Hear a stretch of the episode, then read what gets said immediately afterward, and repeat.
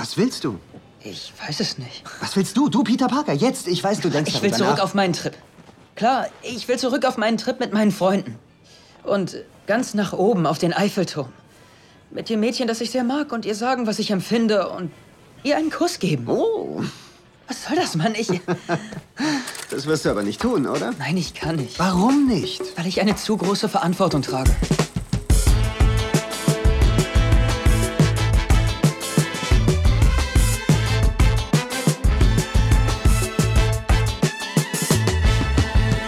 Ihr hört Shots, den kritischen Filmpodcast von Detektor FM. Heute mit Lukas Kurstedt, Hallo. Lara K. Buongiorno. und Toby Maguire, der gegen Dr. Octopus kämpft. Nee, Andrew Garfield, der gegen Electro kämpft. Nein, es ist Tom Holland natürlich, der mit dem Mysterio spielenden Jake Gyllenhaal gegen die Elementals kämpft. Denn Spider-Man 2 kommt heute zum dritten Mal in die Kinos und diesmal heißt der Film Spider-Man Far From Home. Und wir fragen uns unter anderem, wie Europa in diesem Euro-Trip-Film eigentlich charakterisiert wird. Ich bin Christian Eichler. Hi.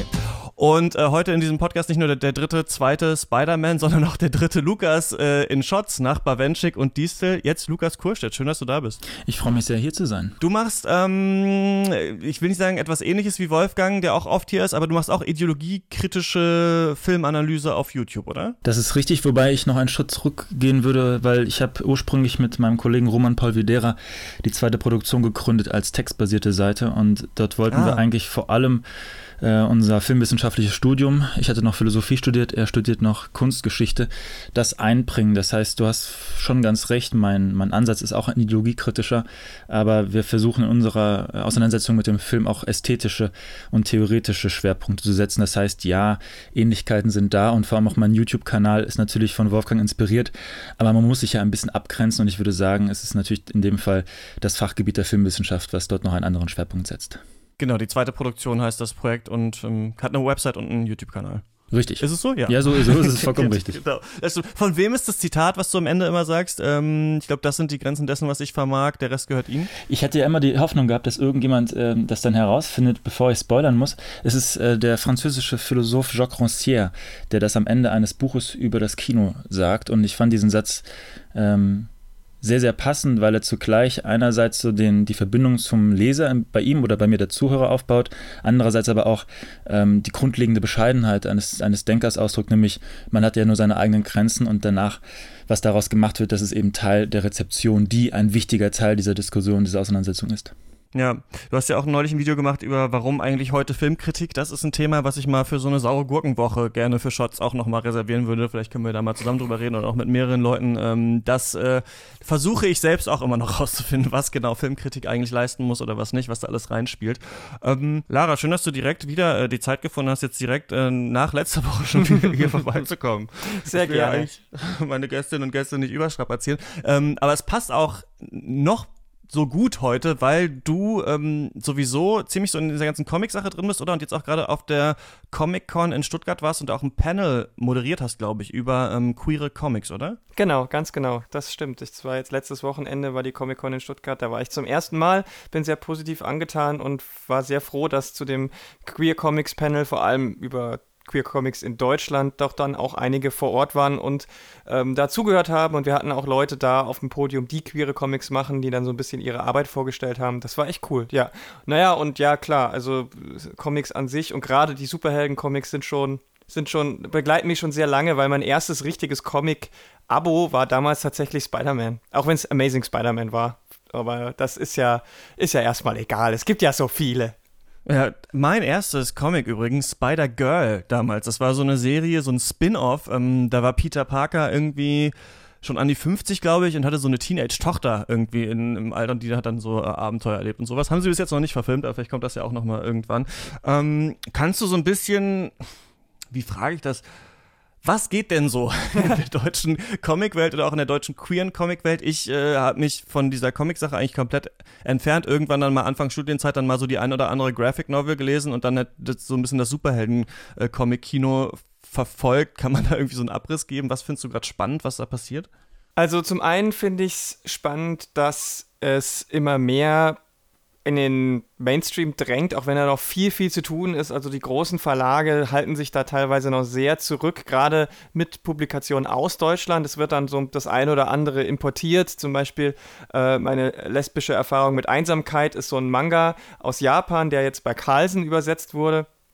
Ist ein total untypischer Manga, weil das alles so offen und schonungslos und in der echten Welt verhaftet ist. Und das ist ja beim Manga eigentlich total untypisch. Da muss ja traditionell, kulturell eigentlich irgendwie eine Fantasy- oder Science-Fiction-Ebene drin sein. Alles mhm. andere gilt als Tabu. Dann kam jetzt bei, ähm, ich glaube, Splitter kam äh, Nennt mich Nathan raus. Das ist eine Geschichte über eine Transperson, ein äh, ähm, Female-to-Male äh, Transition Story, die im sehr jungen Kinderalter anfängt und dann bis zum Teenager die komplette Transition mit ähm, auch OPs und so weiter irgendwie thematisiert auf eine sehr, sehr gute und einfühlsame Weise, teilweise ein bisschen sehr heftig, auch explizit, weil, weil natürlich Körperlichkeiten eine Rolle spielen. Das ist jetzt auch, auch rausgekommen, aber viel tut sich tatsächlich im Independent- und Self-Publishing-Bereich. Und ähm, das finde ich noch so ein bisschen schade, dass da im Vergleich zu unseren, sag ich mal, US-amerikanischen Vorbildern da so wenig passiert, weil da füllen sich die Regale ähm, wirklich kiloweise mit äh, Mainstream veröffentlichten queeren Comics und die feiern da auch große Erfolge und die, und die haben eine eigene, ähm, die haben eine eigene Comic-Con, die nur für queere Comics ist und die ist seit Jahren ein Riesenerfolg, die, äh, ich glaube, FlameCon heißt sie wenn ich mich nicht irre. Und das ist, ähm, das ist natürlich hier noch meilenweit davon entfernt. Aber äh, da tut sich schon was und ähm, das wäre schön, wenn das mehr, wenn sich noch mehr tut. Aber wir haben auch echt viele Hürden. Also zum Beispiel meine äh, Kollegin auf dem Panel, Martina Schradi, die ähm, so eine so autobiografische äh, queere Comics rausgebracht hat äh, bei Zwerchfell, die hat immer wieder Probleme, weil es gibt halt so einen großen Vertrieb in Deutschland und der ist sehr konservativ und ähm, macht es zum Beispiel so, dass er immer wieder so, ohne den Leuten Bescheid zu sagen, einfach den Vertrieb einstellt für diese Comics und sagt, das ist vergriffen oder das gibt es nicht mehr. Und das ist natürlich eine Sauerei. Also das geht nicht. Und naja, wer noch ein bisschen Details haben will, wenn er Beispiele hören will, demnächst gibt es ähm, über YouTube so eine kleine Zusammenfassung, Mitschnitt von dem, von dem Panel. Da gibt es dann en Detail, worüber wir so gesprochen haben. Können wir gleich auch gucken, ob der Vertrieb so konservativ ist wie das äh, Marvel Cinematic Universe in diesem Film, den wir gesehen haben. Aber ähm, eine Sache würde ich dich gerne noch fragen, hast du das Gefühl, dass diese Comicbranche an sich profitiert davon, dass wir so viele Filme regelmäßig im Kino haben, die auf Comics basieren? Oder ist es eher so, dass Marvel und so das auch so ein bisschen ersticken und sich die Comics total gut verkaufen? Ich weiß nicht, ob du dazu was sagen kannst. Das ist wirklich schwierig einzuschätzen, weil ich von den Leuten, die ähm, Comics verkaufen, also vor allem eben Comicläden, Comic-Shops, unterschiedliches höre. Die einen sagen, es ist immer nur so ein kurzer Hype, je nachdem, was gerade im Kino läuft, verkaufen sich dann so die namensgebenden oder zum Film passenden Comics für ein paar Wochen. Ja. Aber das Problem ist, dass wenn überhaupt nur ein ganz, ganz, ganz kleiner Prozentsatz überhaupt wiederkommt. Also über dieses Filminteresse hinaus Comics anfängt zu lesen oder wiederentdeckt. Andere wiederum sagen, ja, das hilft uns total, weil die Leute kommen hierher, kaufen den Filmcomic und kaufen dann noch drei andere dazu. Also das ist schwierig einzuschätzen. Ich habe aber schon das Gefühl, dass es zumindest dem dem Ruf von Comics eher nützt als schadet, weil es eben so große Erfolge als Comic-Verfilmungen feiert, dass die Leute sagen, okay, das ist jetzt nicht mehr nur so ein Nischen-Schmuddelding, sondern wenn das, das, das ist auch was für die breite Masse, auch wenn es immer noch irgendwo eine Nerd-Masse ist, aber ich meine, äh, mittlerweile sind die Sachen so in der Breite angekommen, von über zwei oder drei Generationen hinweg gehen die Leute jetzt in diese Filme, weil sie ja auch schon über 20 Jahre fast jetzt existieren, dieses MCU zumindest, ähm, ist, ja, ist ja schon echt lang dabei. Also ich würde sagen, insgesamt nützt es das, aber ich glaube, die Comicbranche an sich profitiert jetzt nur in sehr kleinem Maße davon. Mhm. Spannend. Ähm, lass uns mal zum Film kommen. Es ist jetzt äh, ja der nächste Marvel-Film nach zweien, die wir schon gesehen haben in diesem Jahr. Der eine war Captain Marvel und dann Avengers Endgame und ist jetzt äh, Spider-Man Far From Home, der diese dritte Phase ist, ne, vom äh, Marvel Cinematic Universe, das ja den Anfang mit dem ersten Iron Man-Film äh, gemacht hat. Wenn man das so zählt, es gibt, gab natürlich davor schon, wie du gerade gesagt hast, schon viele andere äh, Superhelden-Filme, unter anderem eben die, zum Beispiel die Spider-Man-Filme mit äh, Tobey Maguire in der Hauptrolle. Das soll jetzt den Deckel drauf machen und die nächste nächste Phase einläuten. Und wenn ich das richtig verstanden habe, dann ist nur so ungefähr klar, was die nächsten äh, Filme äh, im MCU sein sollen. Und dieser hier, Spider-Man Far From Home, soll jetzt so ein Abschluss äh, sein, soll so ein bisschen so eine Schleife drumrum machen und ähm, ist ja auch von Sony wieder vertrieben, weil mhm. Sony ja die Rechte auch an Spider-Man hat. Da gab es ja diesen Rechtekrieg, dann haben sie sich, haben, hat sich das MCU ihn ausgeliehen. Da weiß ich gar nicht, was genau da in Zukunft ansteht. Ähm, der Film ist gemacht von John Watts, das ist ein äh, relativ junger Regisseur noch, der ist in seinen 30ern und hat ähm, den letzten Spider-Man-Film auch gemacht, Spider-Man Homecoming und äh, Cop Car mit Kevin Bacon, der ist 2015 rausgekommen, über zwei Jugendliche, die ein Polizeiauto stehlen, der wirklich, wirklich sehr unterhaltsam und sehenswert ist. Und ich finde es immer sehr spannend, wenn wir ja in Hollywood diese jungen Regisseure sehen, die so einen richtigen Film eigentlich gemacht haben und dann, ähm, obwohl den Natural Selection hat er noch gemacht, einen anderen, aber nicht so großes Portfolio haben und dann direkt an diese riesengroßen Franchises äh, gelassen werden. Also ähm, spannend zu sehen auch, was aus dem Mann mhm. noch wird. Lara, kannst du mal kurz äh, sagen, worum was passiert hier in diesem Spider-Man-Film? Mache ich gleich. Ich will nur eine Sache dazu sagen. Äh, das Thema mit junger männlicher Regisseur darf solche Sachen machen, ist nochmal ein ganz eigenes. Da müssten wir auch mal drüber reden. Aber okay, wir reden über den Film. Spider-Man. Übrigens, ganz kurz, ja. gibt es ja auch eine Parallele im, äh, würde ich jetzt sagen, auch im Film. Also junger weißer Mann, der dann mm. ein riesengroßes Erbe antreten muss und sehr, sehr viel Geld bekommt und sich fragt, hm, will ich wirklich diese, meine Privilegien ja. ausnutzen? Ja, ich glaube schon. Also vielleicht ja. war das bei John Watts ähnlich. Da reden wir, da müssen wir auch gleich noch drüber drüber reden. Also Spider-Man Far From Home. Aber bevor du anfängst, die Handlung zusammenzufassen, muss ich, glaube ich, fällt mir gerade ein, noch eine Sache sagen. Und zwar Leute, die den letzten Marvel-Film nicht gesehen haben, Avengers Endgame. Die ähm, werden dann jetzt hier komplett gespoilert. Also, falls man den noch gucken will, sollte man das nachholen, bevor wir jetzt hier über Spider-Man äh, Far From Home sprechen. Wir werden aber, boah, das ist echt eine Sache heutzutage mit, der, mit dieser Spoiler-Geschichte. Wir werden aber jetzt erstmal nur über den Anfang des Films reden und dann am Ende einen extra Spoiler-Teil für diesen Film machen. Also ihr seid alle, die Endgame gesehen haben, sind jetzt safe, alle, die nicht gesehen haben, nicht. Okay, so, los geht's. Ja, ja, das ist halt auch sowas, ne? Je mehr Filme kommen, desto mehr Vorwissen muss man mitbringen.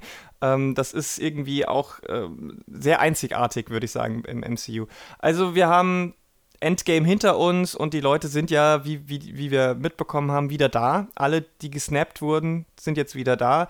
Ähm, natürlich mit dem mit der Einschränkung, dass die, die nicht gesnappt wurden, fünf Jahre älter geworden sind und die, die gesnappt wurden, sind jetzt noch genauso alt und genauso an dem Stand wie, wie fünf Jahre vorher. Und das bringt schon so ein paar Schwierigkeiten mit sich, ähm, die bei Spider-Man eher auf humorvolle Art und Weise gelöst werden. Und Peter Parker braucht einfach jetzt einen Urlaub. Der braucht der, der hat echt ähm, viel hinter sich, der ist halt eben noch ein Teenager, ähm, noch keine 18 Jahre alt und äh, dem ist es eigentlich alles ein bisschen zu viel. Auch natürlich wird der Tod von Tony Stark thematisiert, der für ihn ja so die Vater- und Vorbildrolle war.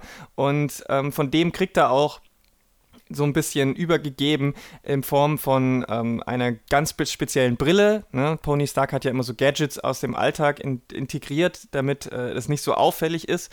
Und ähm, das ist natürlich eine große Verantwortung und er möchte, Peter Parker möchte sich nicht so richtig stellen. Er kriegt auch einen Anruf von Nick Fury, den er äh, ignoriert und will jetzt erstmal mit seiner Klasse so ein Schul School-Trip machen und der führt ihn durch ganz Europa. Es ist offiziell ein Wissenschaftstrip, ein Science-Trip und ähm, die reisen dann durch ein paar europäische Städte. Es fängt an mit Venedig und geht dann nach Prag und soll eigentlich nach Frankreich, nach Paris. Das funktioniert nicht so ganz, denn gleichzeitig tauchen ähm, auf der Erde komische Elementarwesen, Monster auf, also Wasser, äh, Gestein, Feuer, Luft und die sorgen für ganz viel Zerstörung und äh, niemand ist irgendwie da, um sich denen zu stellen, bis auf eine mysteriöse Art und Weise, sage ich mal, ein ähm, Krieger kommt, der äh, Quentin Beck heißt und mit anscheinend irgendwelcher Magie oder äh, Advanced Technology gegen diese Elementarwesen kämpft und sie auch besiegt, aber je mehr, sie, je mehr da kommen, desto stärker werden sie und ähm, er braucht dann die Hilfe von Nick Fury und Nick Fury rekrutiert dann eben in Europa, wo diese Wesen auch auftauchen, dann Peter Parker als Spider-Man und soll, der soll helfen, diese Elementarwesen zurückzuschlagen. Und darum geht es so erstmal, das ist so, der, so die erste Hälfte des Filmes und wie Peter Parker da damit ja, irgendwie struggelt, sich, ähm, er will eigentlich nichts damit zu tun haben, weil er ja auf seinem Erholungstrip ist und gleichzeitig will er seiner großen Flamme MJ seine Liebe gestehen und hat da auch einen kleinen Plan und so mit Hilfe seines Freundes. Aber das funktioniert natürlich alles überhaupt nicht so, wie es geplant war. Wäre eigentlich eine geile Möglichkeit gewesen, so richtig bescheuerte europäische Superhelden einzuführen. So irgendwie so ein goofy Trio aus, weiß ich nicht, so einem deutschen Typ und weiß ich nicht, jemandem aus Holland oder so. Ähm, hat sich der Film leider nicht genommen, die Chance. Aber ähm, Lukas, äh, wie fandst du diesen Film?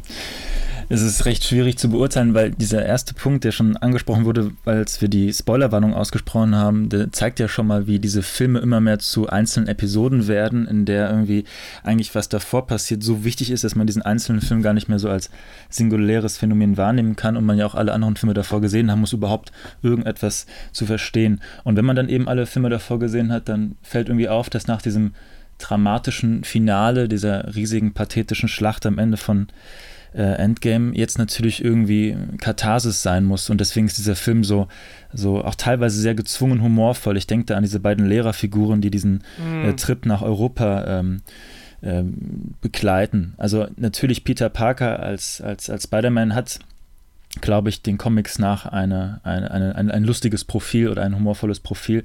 Und äh, das schlägt sich auch durch in den Beziehungen mit, seinem, mit seinen Freunden und seiner äh, Angebeteten. Aber einige von diesen Elementen, die dann eigentlich quasi den Stecker ziehen sollen, wo davor das Drama, die Träne und der Tod war, da merkt man tatsächlich, okay, wir müssen jetzt das Publikum mit einer anderen Sache äh, wieder so ein bisschen herausführen. Und diese Katharsis, glaube ich, geht nicht so ganz auf. Und ich muss auch zugeben, dass äh, diese Coming-of-Age-Geschichte eines, äh, und es wurde ja vorhin richtig gesagt, er wird rekrutiert. Das heißt, er ist ein Kindersoldat. Eigentlich ist er immer noch minderjährig, soweit ich das verstehe, wenn er auf der Highschool ist.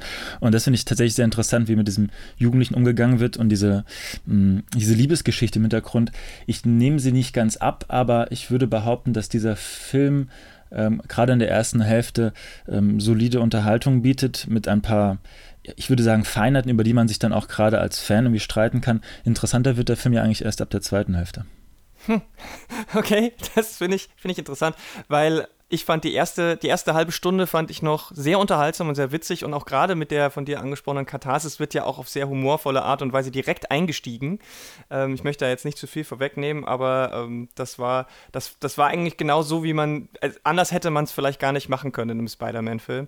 Und je länger der Film geht und so weiter er sich auch ernsthafteren Themen versucht zu irgendwie zu widmen, desto schlechter fand ich ihn ehrlich gesagt. Deswegen müssen wir wahrscheinlich im Spoiler-Part dann nochmal genauer drauf eingehen. Aber ja, genau, ich meine, Spider-Man ist, ist, zwar, ist zwar jetzt kein Deadpool, der einfach immer äh, nur dumme Sprüche klopft, aber natürlich war er schon immer der, der etwas leichtere Superheld, aber der hat auch immer schwere Themen auch behandelt. Sein, sein, sein, das war eigentlich eher so sein Coping-Mechanismus und auch, auch so eine Strategie im Kampf, die Leute in ein Gespräch zu vermitteln, äh, zu verwickeln, um ihn dann ähm, unvermittelt aufs, aufs Maul zu hauen. Das war schon immer so bei Spider-Man. Das stimmt. Aber ist das jetzt ähm, tatsächlich humorvoll, dieser Beginn dieses Films oder der Versuch, so ein bisschen die, die, die Stimmung zu lockern oder dass es nicht im Anbetracht der Tatsache, welche Fallhöhe dort aufgemacht wird, nachdem ja im vorherigen Teil so wichtige Helden gestorben sind, ja nicht, grenzt das nicht an Geschmacklosigkeit eigentlich? Ich finde das tatsächlich bemerkenswert, wie mit dem Zuschauer umgegangen wird. Im letzten Teil sitze ich im Kino noch mit, mit erwachsenen Männern, die heulen und jetzt sollen sie schon darüber lachen und zwar ein paar Monate Monate danach, weil wenn man den Kinostart sich anschaut und das ist, also Marvel drückt alle oder in dem Fall äh, Sony als Verleiher drückt da ja alle Knöpfe und ich frage mich nur, äh, wie ich diese Knöpfe zu bewerten habe. Ich habe das gehasst. Also ich finde das wirklich, ich fand das einen katastrophalen äh, Film, den wir hier gesehen haben, weil ich auch mittlerweile diese Marvel-Art des ADHS-Erzählens einfach nicht mehr aushalte. Also ich halte das nicht aus, weil es ist nicht, ich habe oft das Gefühl, das sind Filme ohne richtige Themen. Und das stimmt natürlich nicht, denn es gibt ja Themen, die in diesem Film drin sind, irgendwie Liebe, Verantwortung, Fake News, Militarismus und so weiter. Aber für mich ziehen die sich nicht so durch den Film, sondern die werden einfach immer so an- und ausgeknipst die ganze Zeit, so von Szene zu Szene. Es gibt so eine Szene bei SpongeBob Schwammkopf, wo Nosferatu so am Lichtschalter ist und daran muss ich immer denken. So jetzt angeknipst irgendwie, Witz an, jetzt ist es super witzig, Action und dann so angeknipst, Trauer an. Stimmt, Tony Stark ist ja tot, aber ah, Tony Stark war ja auch lustig und so geht das die ganze Zeit immer Spannung an, Witz aus, Trauer.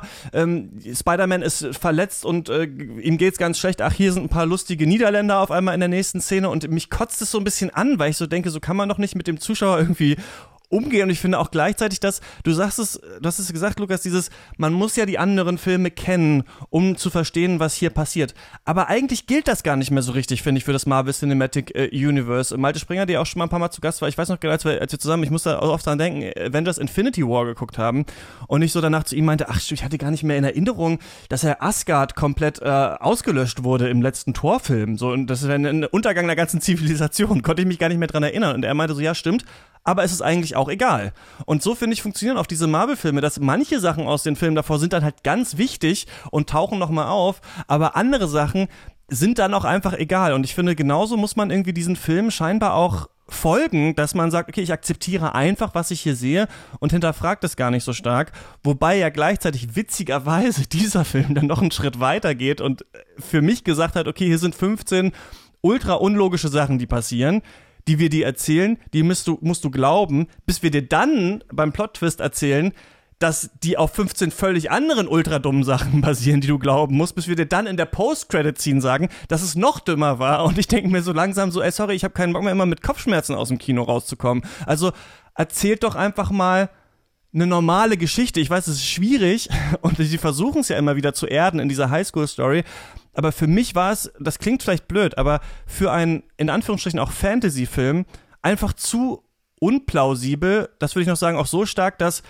sie hier manche Sachen, das, das da kommen wir dann gleich im Spoiler-Teil zu, aber hier werden Dinge erklärt, die eigentlich keiner Erklärung bedarf hätten, finde ich, und dann so ausgewälzt werden, dass sie dann unglaubwürdig werden für mich. Und deswegen, ich hatte bei diesem Film wirklich Kopfschmerzen und dachte mir so, ey, sorry, äh, ich halte es nicht mehr aus. Ja, so war das für mich. Ich glaube, das große Problem war tatsächlich, dass das jetzt so ein Übergangsfilm ist und nicht der Endpunkt. Der Endpunkt war Endgame, ganz klar. Der hat diese Phase und diese Geschichte und diese Saga beendet. Und du brauchtest aber jetzt irgendwie schon auch nochmal einen Übergang in die nächste Phase. Und das ist dieser Film. Und das ist, ein, es ist immer ein großes Problem, wenn wenn du so, ein, so einen Vermittlerfilm machen musst und es hat hier halt überhaupt nicht funktioniert, finde ich. Denn zum einen brauchst du halt noch die Nachwirkungen aus, dem aus, der, aus der Saga, aber gleichzeitig musst du auch schon wieder das Neue etablieren und gleichzeitig, weil, weil es ein Einzelfilm ist, muss ja der Hauptheld, die Hauptperson auch noch irgendeine Art von Entwicklung durchmachen. Und das ist einfach so viel gleichzeitig, dass das alles nur so oberflächlich dahin schwurbelt und dann eben alles nur so ein bisschen ange, ange beleuchtet wird, aber nie genau geschaut wird, was dahinter passiert.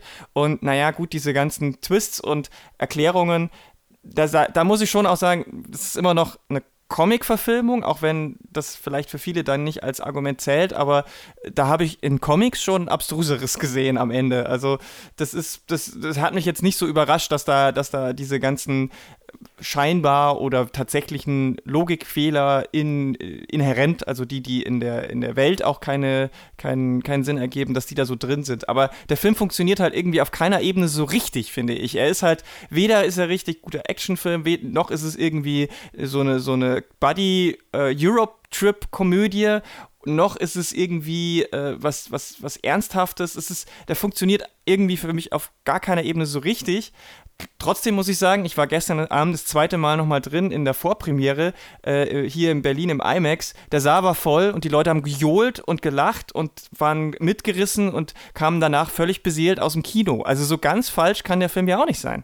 Naja, aber das wir wollen ja auch den Film so ein bisschen als Kunstwerk kritisieren, dass es vielleicht für ein Publikum funktioniert. Das glaube ich auch. Man muss halt so ein bisschen seine Reflexionsfähigkeit abgeben, habe ich immer das Gefühl, so ein bisschen ähm, Eindruck. Dann natürlich sind manche Sachen witzig, aber Marvel macht sich halt so oft, finde ich, lustig über seine, eigenen, seine eigenen Regeln, die es vorher aufgestellt hat oder seine eigenen Sachen. Da sind auf einmal Dinge lustig, die eigentlich in einem anderen Film noch traurig waren. Und ich finde, dann funktioniert es halt nicht mehr so richtig. Ich habe mir neu, jetzt heute noch mal so die Trailer zu den Spider-Man, äh, zu den Tobey Maguire Spider-Man-Filmen angeschaut. Und es ist interessant, was da noch für eine Schwere so auf dieser Handlung lag oder wo man das Gefühl hatte, wow, hier ist so ein, so eine, so ein kleiner Held in dieser riesigen Stadt New York City und so. Und mittlerweile hat man das Gefühl, Gefühl, man, weiß ich nicht, guckt so eine Abfolge von, von so YouTube-Clips und ich finde auch, dass, ähm, und das wird nämlich auch oft gemacht, ist so, ja, dieser Film war schwierig, weil es kam ja viel davor oder hier wird jetzt was aufgebaut, das könnte ja im nächsten Film spannend werden. Aber ich finde auch, dass es nicht so eine Filmkritik des Erinnerns und der Hoffnung so geben kann, sondern wir haben jetzt, jetzt diesen Film und der muss schon auch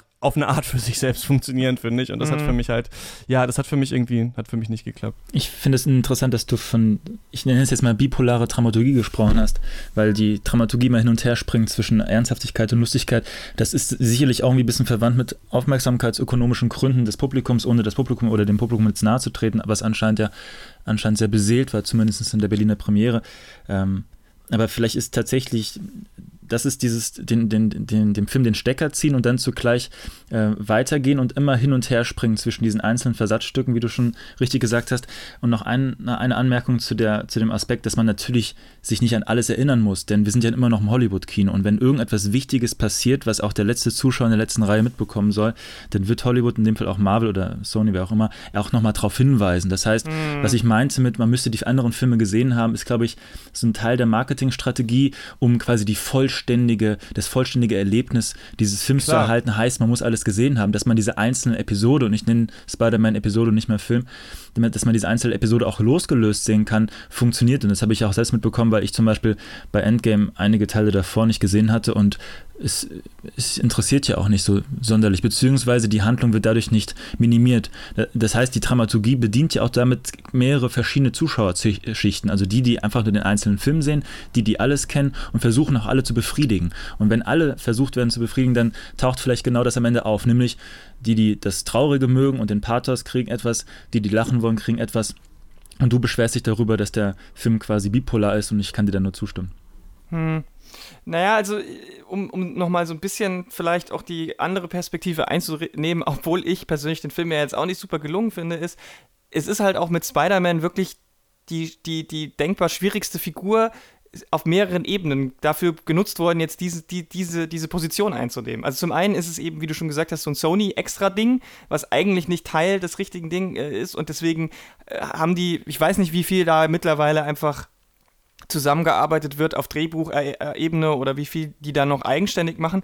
Aber Spider-Man ist halt auch eigentlich nicht die Figur, die das jetzt irgendwie tragen kann. Also das ist, wird ja auch innerhalb des Films so ein bisschen thematisiert, aber ähm, eigentlich hätte es da jetzt sowas gebraucht wie eben nochmal sowas wie Captain Marvel oder irgendwie so eine große Figur, sowas wie in den ersten, im ersten Saga halt, weiß ich nicht, Captain America, Iron Man oder Thor oder so waren. So, oder, oder weiß ich nicht, der, der Black Widow-Film, keine Ahnung, irgendwie eine Figur, die, die, die auch anders aufgebaut ist, um das tragen zu können. Spider-Man war ja auch in der letzten Saga immer nur so am Rand. Also der war das erste Mal in Civil War dabei, da war er in einer kurzen Action-Szene ganz nett. Dann war er, ähm, hat er seinen eigenen Film gehabt, wo, wo er eigentlich auch nur so am Rand dabei war, weil, ja gut, Vulture hatte sich mit, äh, mit den Auswirkungen von äh, den Avengers auseinandergesetzt und Happy war dabei und Iron Man war dabei, aber das, was er erzählt hat, hatte ja mit dem MCU so gut wie gar nichts zu tun erstmal. Und dann war er in Infinity War und Endgame ja auch nur so eine Randfigur, wo er mehr oder weniger auch eher in den Action-Set-Pieces dabei war, aber inhaltlich jetzt nichts dazu beigetragen hat. Und diese Figur soll auf deren Schultern soll jetzt das ganze MCU weitergetragen werden. Das ist, äh, fand ich auch irgendwie jetzt nicht den, den, den klügst, die klügste Entscheidung, muss ich sagen. Also der, der kann das eigentlich gar nicht tragen und auch wenn es in dem Film so ein bisschen thematisiert wird, wie es dann thematisiert wird, habe ich dann auch wieder eher negativ empfunden, muss ich sagen. Ja, ja, das ist eben diese Sache, wenn man, also das kann man oft sagen. Sagen wir mal, jemand macht einen Film, in dem äh, Zombies bei der Ski-Olympiade mitmachen. Und dann sage ich, was ist das für ein Müllfilm? Dann sagt jemand, ja, aber es ist ja auch gar nicht so einfach, Zombies auf Skiern zu zeigen. Dann denke ich aber auch, ja gut, aber ihr müsst es ja auch nicht machen. Also ihr habt den Film ja auch gemacht. Ich habe euch ja nicht gesagt, ihr sollt einen Spider-Man-Film machen, der das alles zusammenbringt. Denn ich möchte mal kurz meine Hassszene aus diesem Film kurz beschreiben, denn das zeigt es so ein bisschen, dass Peter Parker soll ja äh, nach Prag, um dann gegen dieses eine Elemente äh, zu kämpfen, das die Erde zerstören soll. Da sagt er schon, nee, mache ich nicht, ich will lieber weiter auf Klassenfahrt. Obwohl die, obwohl klar ist, dass er der einzige Held ist, der das machen kann. Das fand ich schon mal so ein bisschen un unlogisch. Nick Fury hijackt dann diese Klassenfahrt durch den Russen Dimitri, der den Schulbus fährt. Der Schulbus hält irgendwo in Österreich an. Spider-Man bekommt ein neues Kostüm. Er soll das vor so einer attraktiven blonden Frau in der Lederkluft anprobieren. Ein Schulkamerad von ihm kommt rein, macht ein Foto, will das MJ schicken, davon wie Spider-Man da mit dieser Frau äh, steht. Er geht zurück im, in den Bus, setzt sich Iron Mans Brille auf, hat auf einmal Zugriff auf ein riesiges riesiges Waffen- und Drohnenarsenal der USA und auch scheinbar die vollständige Überwachungstechnologie der, der Erde, die Iron Man scheinbar hatte. Das wusste ich auch nicht, dass Iron Man tatsächlich diese super NSA ist. Ich dachte, das war in Ultron nur so angelegt, gab es dann aber doch nicht. Liest dann die Nachrichten seiner Mitschüler, bringt dann einen Mitschüler fast mit einer Drohne um, äh, sagt dann im Bus, schaut mal nach links, da ist eine Bergziege, um aus dem Bus rauszuspringen und diese Drohne abzuschießen. Also das ist so diese Art Qualität des Films. Wenn man das jetzt gehört hat, kann man sich überlegen, ob man das sehen will. Und ich, und ich finde, man kann hier sagen, klar, das funktioniert alles irgendwie dramatisch. Dann nimmt ihm jemand diese Brille ab. Alle thematischen Elemente des Films sind hier drin. Dieses Hindlerweltlerische Europa, Überwachung, Fake News, Militär, selbst die Liebesgeschichte und Highschool. Aber dass das hier zusammenkommen muss, hat aber auch niemand eigentlich erwartet oder gewollt. Und ich denke, ich denke mir halt, wenn ich das sehe, klar, ihr könnt einen Comedy-Film machen, aber für mich dann nicht mit Drohnen des US-Militärs, die tausende ähm, Opfer auf dem Gewissen haben, in so einem witzigen Gag irgendwie so. Und das ist ja so, dass ich habe das schon bei Captain Marvel gesagt. Ich, bei dem Film weiß ich jetzt nicht genau, aber viele der Marvel-Filme sind ja auch vom US-Militär auch mitfinanziert. Und ich finde, das ist absolut kritisch. Du hast schon von Kindersoldaten gesprochen, Lukas. Ich kann darüber nicht so richtig lachen, wenn ich sowas sehe, sondern nur den Kopf schütteln und denke mir, wo, wo bin ich denn hier? Und zu diesem äh, Bipolaren. Für mich wirkt es so wie so YouTube-Clips, weißt du? Es gibt auch so YouTuber, die machen so ein super witziges Prank-Video und das nächste Video heißt dann I'm leaving YouTube. Und dann reden sie so zehn Minuten so super depressiv über, über sich. So, so wirkt auch dieser, dieser Film so auf mich. So habe ich mich gefühlt. Ja. Hm. Aber ganz hm. kurz nur wegen der, wegen der Tontechnik. Äh, ist es vollkommen richtig, darüber lachen kann man eigentlich nicht, wenn man nur eine ungefähre Ahnung hat, was dahinter an Ideologie steckt. Aber man kann versuchen, vielleicht in diesem Schlamassel dieser von dir sehr schön beschriebenen Sequenz vielleicht eine Abstraktionsleistung vollbringen. Nämlich, dass hier in diesen Marvel-Filmen generell immer wieder behauptet wird, dass Technik vermeintlich neutral ist und es nur darum ja, geht, genau. dass ein guter oder ein böser diese Technik besitzt. Und Peter Parker ist in dem Fall die Person, die quasi noch die Verantwortung lernen muss, mit der Technik umzugehen. Aber die Technik alleine, die verändert ja schon bereits den Raum, in dem Fall den Raum eines Busses und den Raum der Atmosphäre. Und zugleich ist diese Technik ja schon an sich nicht neutral im, im Sinne eines, ein, eines Staatsbesitzes, wodurch eigentlich irgendwelche Repräsentanten, demokratisch gewählte Vertreter in irgendeiner Weise darüber Verfügung haben, sondern sie sind allesamt, also die Technik, in äh, Verfügung eines, einer Privatperson, die ja mit Iron Man ja auch, glaube ich, am, am, Anfang des zweiten Iron Mans ja auch sagte, ich habe den äh, Krieg privatisiert.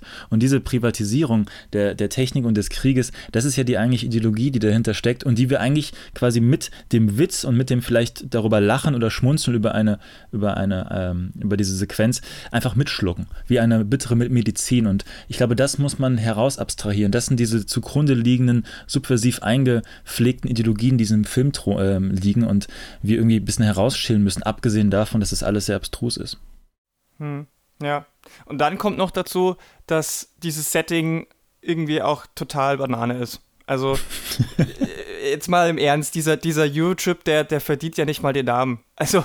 Es gibt einen Film, der heißt Eurotrip und der ist, glaube ich, ja, besser, ja. was das angeht. Genau, das meinte ich. Also, das, der, der, der verdient mehr den, den, den, den Namen Europa als dieser Film, weil erstmal wurde der ja, glaube ich, nicht mal in allen Originalschauplätzen gedreht. Also, Berlin gibt es nee. so, so einen Shot, wo man den Fernsehturm sieht und dann ist es aber schon nicht mehr Berlin, weil dieser also die, und, Löw und die Löwenbräu-Brauerei, ja, das fand ich auch Die sieht man hinten im Hintergrund. äh, Berlin, dieser Bahnhof ja. ist nicht Berlin und die Gebäude gibt es nicht und das ist alles, das, äh, das sind alles nur seelenlose Set-Pieces, die angestrichen sind. Es könnten auch Pappwände sein, wie früher. Und es hat nichts mit Europa zu tun. Es ist ein Klischeefest sondersgleichen, das für den Film überhaupt keine Rolle spielt, außer dass er eben nicht zu Hause in New York ist. Was ich persönlich Und, immer. dass man ordentlich. Ja, ja sorry. Was? Man ordentlich Filmförderung einstreichen konnte. Das wollte ich auch nochmal sagen. Denn wenn man die Credits, die wir ja jetzt alle bei den Marvel-Filmen immer gezwungen sind, uns durchzulesen, weil ja noch eine Szene am Ende kommt, dann sieht man schön, dass Prag und Italien ja. und so alle für diesen Multimillionen-Dollar-US-Blockbuster gezahlt haben, um wahrscheinlich hier auftauchen zu dürfen. Ich habe die deutsche Filmförderung nicht erkannt, aber kann auch sein, dass es einfach an mir vorbeigehuscht ist. Aber, das wollte ich auch nochmal sagen. Dabei. Das ist natürlich auch, das ist natürlich auch, ja, die sind sich eigentlich nicht zu schade. Auch nee, die naja, wenn dort nicht gedreht, wenn hier nicht gedreht wurde, gibt es auch keine Filmförderung. Und ich habe da nichts erkannt, ehrlich gesagt. Also ich glaube, die waren diesmal wirklich nur äh, in äh, Italien und Prag und das andere, ich habe noch Kanada gesehen in der Filmförderung. Also das haben die wahrscheinlich dann einfach woanders gedreht und dann nur so getan, als ob. Ähm, und inhaltlich passiert halt auch nichts. Da passiert keine Interaktion, außer jetzt mit Holland. Und das ist so furchtbar fremdschämig. Ähm, mhm. Ich meine, der Film versucht ja auch immer so self-aware zu sein. Und am Anfang, wenn sein bester Freund, ähm, Gott, wie hieß der jetzt gleich noch? Den habe ich auch vergessen. Ja, sein bester Freund sagt, ähm, äh, wir, wir, sind junge amerikanische ähm, Single-Männer in Europa und wenn wir eins wissen, dann ist, dass EuropäerInnen lieben Amerikaner. Das ist ja schon so, haha, wir wissen genau, dass ihr uns nicht mögt. Aber dann trotzdem eben nichts zu tun, um dieses Klischee auch irgendwie noch weiter abzubauen, sondern einfach nur, ja, da sind möglichst viele pseudohistorische Hintergründe, die man dann effektlastig in die Luft sprengen kann. Das finde ich dann schon, finde ich dann schon irgendwie. Es fand ich eher langweilig und enttäuschend, muss ich sagen. Also nett, nett heißt der Film, aber äh, der Freund. Kurze Frage, hast du wirklich dir erwartet, dass durch den Trip nach Europa da mehr passiert als Postkartenromantik und ein paar äh, Touristenattraktionen, die als äh, Hintergrund und Idylle dienen? Weil für mich war im Vorhinein klar, dass die Erwartungshaltung die ist, dass dort einfach nur vor genau dem, was du gesagt hast, nämlich Pappwänden agiert wird und das macht ja der Film in dem Fall auch. Mm, naja, ich habe es jetzt nicht erwartet, aber ich hatte es gehofft. Das ist die Hoffnung, ne? Wie, ich habe noch du die hoffst Hoffnung, noch ja, bei Marvel-Filmen. Ich, ich, bin beeindruckt. Du, ich bin, ich bin, ich bin, man möchte, kann mich da naiv nennen, aber ich gebe jedem Film immer wieder die Chance, mich positiv zu überraschen. Also, ja, aber die Chance ähm, geben ist was anderes als äh, Hoffnung haben. Also, dass, naja, dass immer die Filme okay. auch eine Chance geben, ist klar.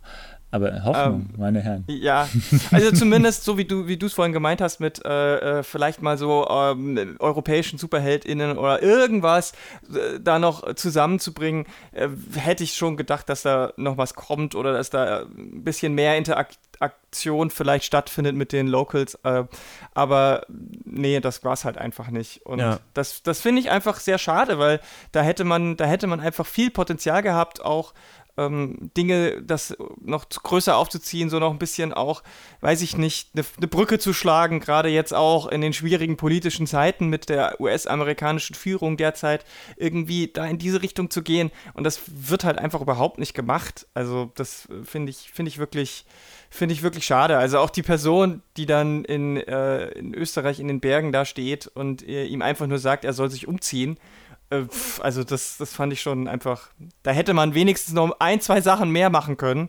äh, irgendwie, um das Ganze noch ein bisschen charmanter auch zu machen. Es war halt Wenigstens ein Ibiza-Poster an die Wand hängen oder sowas. Keine also. Ahnung. Ich, ich muss mir da jetzt auch nichts ausdenken, weil das ist nicht meine Aufgabe. Aber ich fand es einfach so, wie es jetzt gemacht wurde, sehr enttäuschend, muss ich sagen.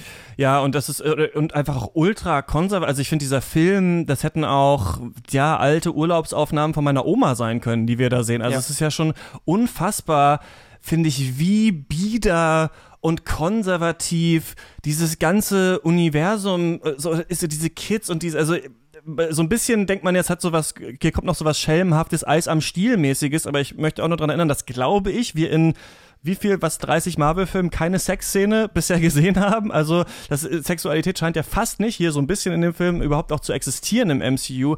Und ich denke mir auch so ein bisschen, klar, es ist ein Multimillionen-Dollar Hollywood-Film, aber da mal so ein bisschen Pep irgendwie reinzubringen, also mal ein bisschen auch die, vielleicht das, äh, ja, so die Jugend, das Gefühl der Jugend irgendwie, des, des Rebellierens irgendwie, mhm. das gibt's ja hier eigentlich fast gar nicht. Eigentlich wird man ja, wird er ja direkt Corporate Identity von Steve Jobs direkt, mhm. eigentlich, eigentlich direkt in den, in den Job gebracht. Aber ähm, eine Sache, die eventuell ein bisschen mit Europa zu tun hat, oder die, bei der ich das Gefühl hatte, die berühren sich Themen, ist etwas, worüber wir aber im Spoilerteil reden können. Ich würde jetzt sagen, wir kommen einfach mal äh, direkt dazu. Ähm, unsere dann finales äh, Fazit äh, gibt's dann, gibt's dann äh, danach. Ich mache Timecodes unten in die Podcast-Notes, wenn ihr äh, den äh, Spoilerteil nicht hören wollt. Und er kommt jetzt. Ähm, ich dachte so ein bisschen, dass eventuell diese Eurotrip-Sache ein bisschen zusammenpasst mit dieser ganzen Fake News-Geschichte, die es hier gibt. Denn mich hat es am Anfang, in der ersten Hälfte des Films sehr gewundert, dass die Kinder zwischenzeitlich immer mal so sagen, ich glaube, es gibt zwei Stellen so, ja, man kann ja eh nicht alles glauben, was in den Nachrichten erzählt wird. Oder jemand sagt, ja, BuzzFeed sagt, das ist der und der. Und dann sagt jemand, ja, ja, als ob BuzzFeed irgendwie recht hat. Ähm, was witzig ist, weil zum Beispiel in BuzzFeed Deutschland, äh, BuzzFeed News Deutschland beziehungsweise sehr gute investigative Recherchen machen.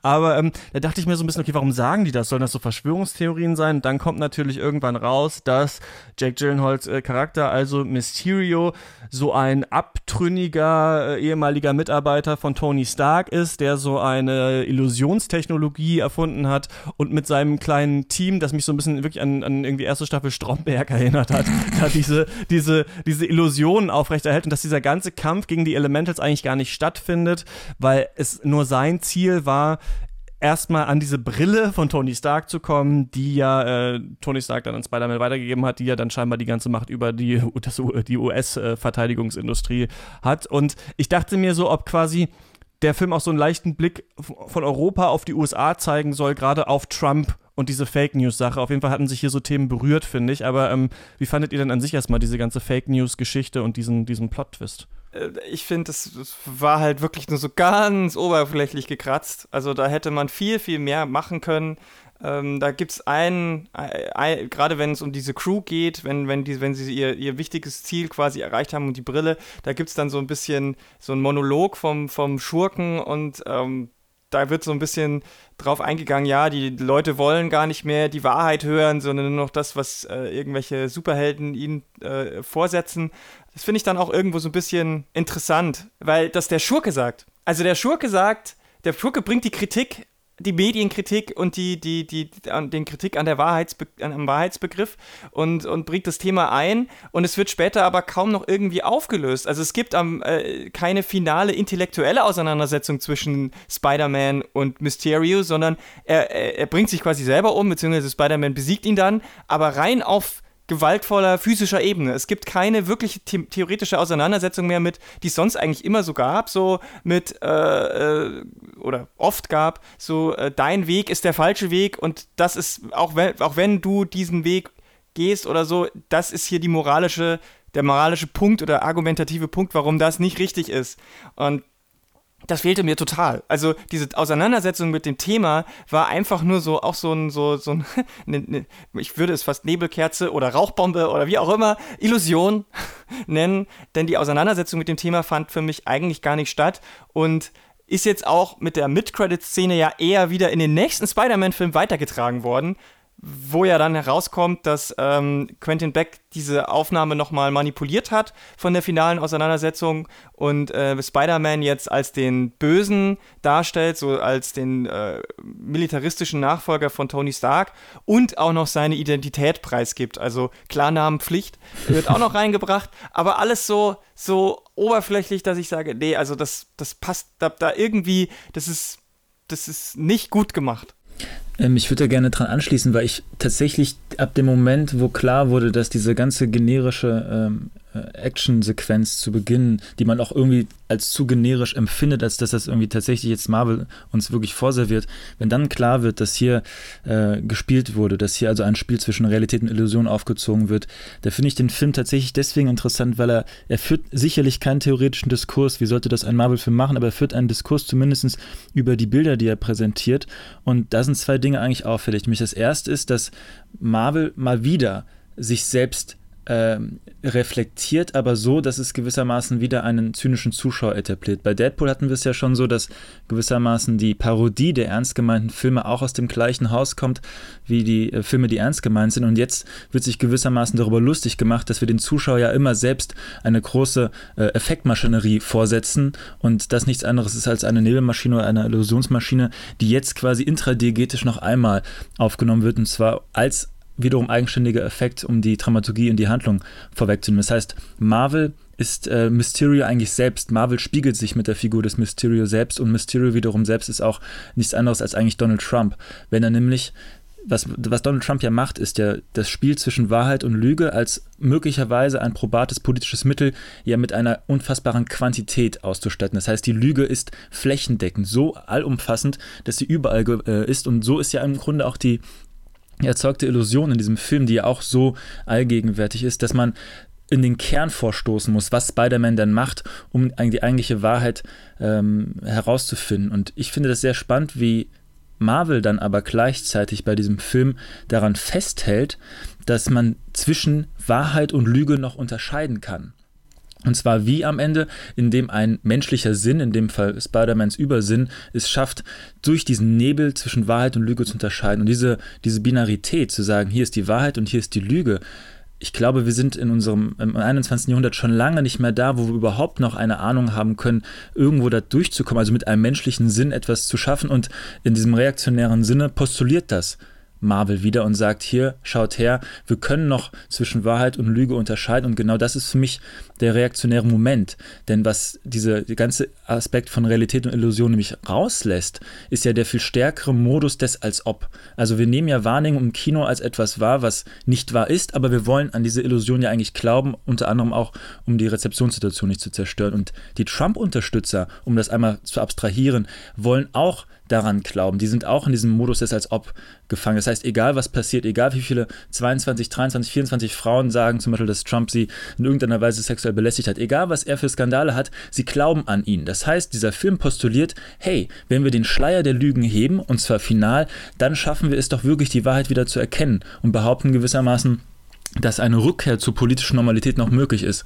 Ähm, die Realität sagt aber, im Grunde müssten in Spider-Man die Fans oder die, die Verehrer von Mysterio am Ende eben an ihn glauben. Und genau das macht dann eigentlich dieser, diesen, diesen Ausblick dieses Films ausnahmsweise mal spannend, weil im nächsten Film sich die Frage gestellt werden kann, schafft es Mysterio, obwohl er dann vielleicht der Lüge überführt wird, dennoch sein Publikum oder seine Fans an sich zu binden? Ich glaube das nicht, weil natürlich dieser binäre Schema zwischen Wahrheit und Falschheit aufrechterhalten werden muss, auch im nächsten Teil, aber zumindest hatte ich das Gefühl, das erste Mal war mal eine Post-Post-Credit-Scene interessant, weil es das offen lässt, was mit diesen Fake News, und hier geht es ja auch noch um Deepfake, ähm, was damit gemacht wird. Und deswegen sage ich, der Film verhandelt das auf Ebene des Bildes, nicht auf Ebene eines, wie auch immer gearteten intellektuellen Gesprächs zwischen den beiden, aber mit den, mit den Bildern und den Symbolen, die dieser Film durchdreht. Das heißt, dieser Nebel, was da aufgebaut wird, um diese Illusion herzuhalten, das ist gewissermaßen unsere, unsere mediale Landschaft äh, aktuell und wir müssten in, das, in, das, in den Kern vorstoßen wie, äh, wie Peter Parker. Ob uns das gelingt, ich glaube eben nicht mehr. Aber der Film tut so, als ob. Und das ist die große Lüge, die uns Marvel mal wieder serviert, obwohl es man, obwohl man das Gefühl hat, man, man ist fast nah dran, etwas zu erkennen, was unsere gesellschaftliche Debatte eigentlich ausmacht, nämlich die Undurchdringbarkeit dieser ganzen Geflechte. Aber Marvel muss das natürlich ein bisschen herunterbrechen und am Ende bleibt dieses binäre Schema bestehen.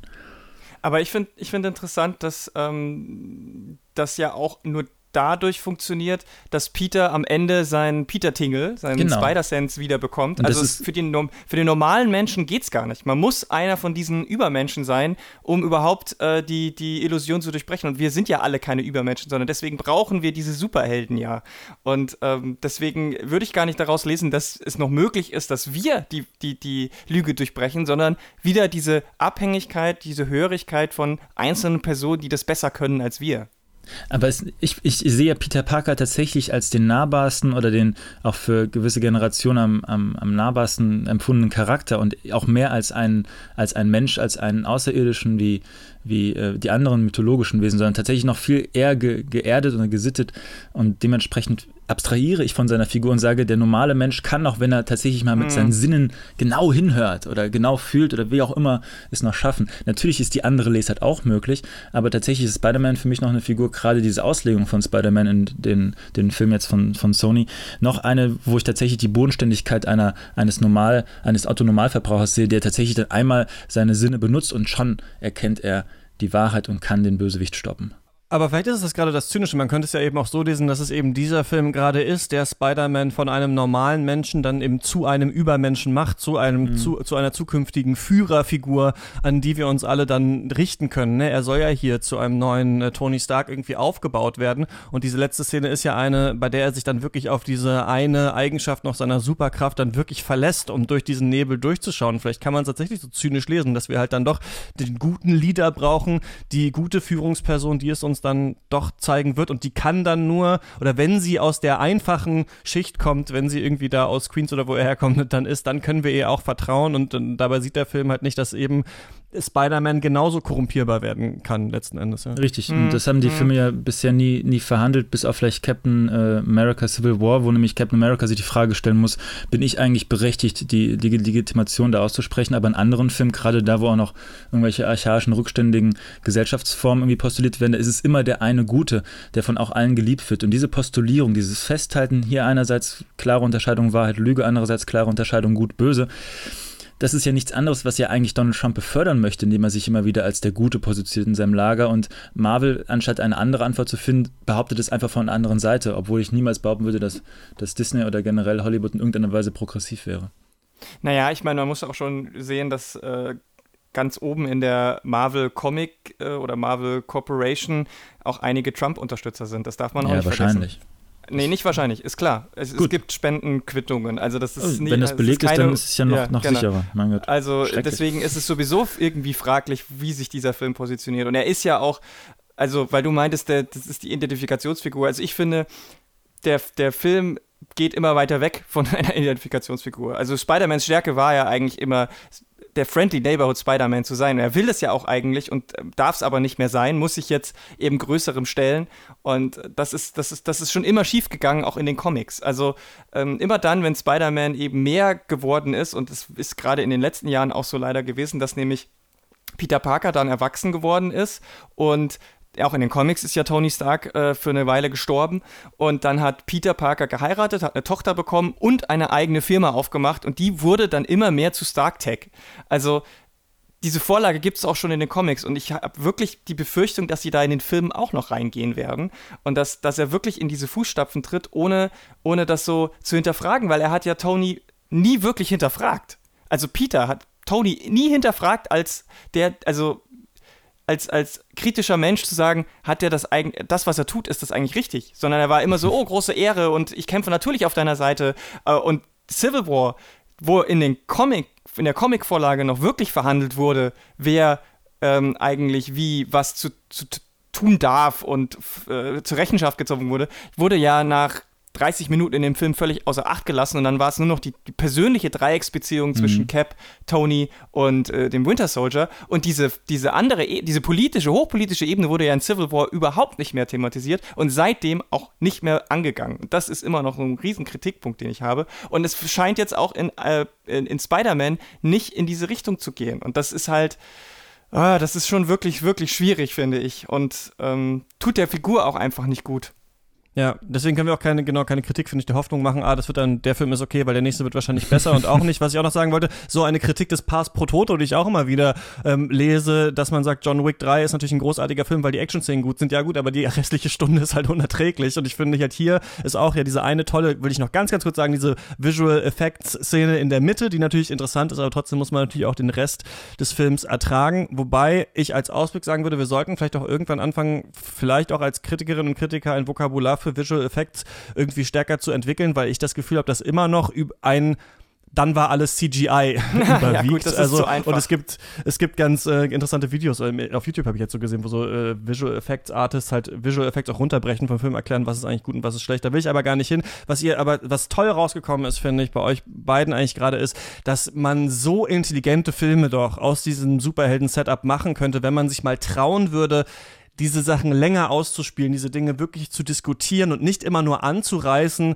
für die paar Intellektuellen, die mit im Publikum sitzen und Marvel-Fans sind, die dann sagen können, ja, aber hier ging es ja um Fake News, hier ging es ja um das und das. ist auch bei Civil War, was ich fand, ein katastrophaler Film, mhm. der eine tolle Prämisse hatte, aber am Ende wurde einfach ja irgendwie so wie, wie beim Sportunterricht im Wählen, so du bist jetzt in dem Team, du bist jetzt in dem Team, hier ist der Leipziger Flughafen, jetzt klatscht euch aufs Maul. so, das ist halt kein, das ist kein intelligentes Kino und das ist schade, weil es wäre in Marvel angelegt, aber ich kann die Hoffnung, also nach tausend Filmen nicht mehr haben, dass im nächsten Spider-Man-Film wird dann alles anders. Nein, der wird, das wird genauso ein Comedy-Film werden, der halt 20 Minuten dramatische Szenen zwischendurch ja. hat. Aber ich will die hm. Stundenmarke mit euch hier nicht reißen und wir laufen darauf hinzu. Deswegen würde ich euch gerne um ein Abschlussstatement beten. Kurz, sollte man diesen Film gesehen haben, ja oder nein? Meins habe ich vorhin schon gegeben, als ich diese eine Szene beschrieben habe. Ich sage nein. Ich würde nur diese kurzen Abschluss noch benutzen, um den, den, den Anfang wieder aufzunehmen, wo es nämlich um den Regisseur ging. Dass man den einen Regisseur, der nur einen Film gemacht hat, jetzt dahin nimmt und sagt, wir setzen den jetzt in dieses große Projekt rein. Aber damit ist der ja unabhängig von Geschlecht und Hautfarbe vor allem ja auch äh, benutzbar und manipulierbar und einsetzbar. Ja. Der ist also kein Regisseur. Deswegen hatte ich auch so provokant gefragt, welcher Regisseur soll das überhaupt sein? Ich glaube, diese Filme haben alle keinen Regisseur. Die haben nur jemanden, der das gewissermaßen realisiert. Das sind keine Auteurs. Das sind einfach nur welche, die die Befehle ausführen. Und zwar so lange, bis es ansonsten Nachdrehs gibt. Und unter der Prämisse, äh, aber jetzt noch zu der Frage, ob man sich den Film anschauen sollte, ich gebe dem auch äh, ein Nein. Daran anknüpfen kann ich auch ganz eindeutig sagen, immer dann, wenn es Regisseure gab, die versucht haben, ihr eigenes Ding zu machen, sind sie spätestens ab Richtig. der Hälfte des Produktionsprozesses gegangen. Also Gegangen das, worden. Oder gegangen worden, je nachdem, wie man das jetzt interpretiert. Also das Ja. ist äh, ein ganz äh, starkes Zeichen dafür. Dennoch plädiere ich dazu, wenn es eine Hoffnung geben sollte, dann müsste genau da angesetzt werden. Also erstmal äh, finde ich schon, dass es äh, sichtbar ist, dass das ein Film ist von einem weißen Mann ähm, und das der Film hätte vielleicht auch bei einer weißen Frau oder von einer Woman of Color genauso enden können, das weiß man nicht, weil wir, wir haben es einfach noch nie gesehen. Wir haben jetzt eine einzige Co-Regisseurin in diesem ganzen MCU mal gehabt ähm, und es, es ist einfach, ich glaube schon, dass man da viel drehen könnte, dass man da, äh, da ein bisschen Hoffnung haben könnte, wenn sie da was drehen würden. Ob sie es tun, das sieht derzeit nicht so aus. Deswegen kriegen wir solche Filme wie Spider-Man Far From Home. Und auch da, also allein 2019 einen Teenager-Film zu machen mit einer ganzen Schulklasse und es ist 0% queer. Das ist einfach so weit weg von jeder Realität, dass, dass es selbst da schon total unlogisch ist, solch, solche Filme zu machen. Und deswegen, äh, wenn man einfach nur sich stumpf unterhalten will auf einer Ebene, wie es die Transformers-Filme schon gemacht haben, dann kann man sich Far From Home definitiv anschauen. Für jegliche halb ansatzweise irgendwo mitdenkende thematische Auseinandersetzung ist der Film nicht gedacht. Also für einen Sommerblockbuster eigentlich genau richtig. Aber für Ja. alles andere nicht. Man kriegt aber auf jeden Fall auch die gleichen Kopfschmerzen, die ich bei Transformers 4 auf jeden Fall hatte. Da Mhm. könnte ich mich noch gut dran erinnern.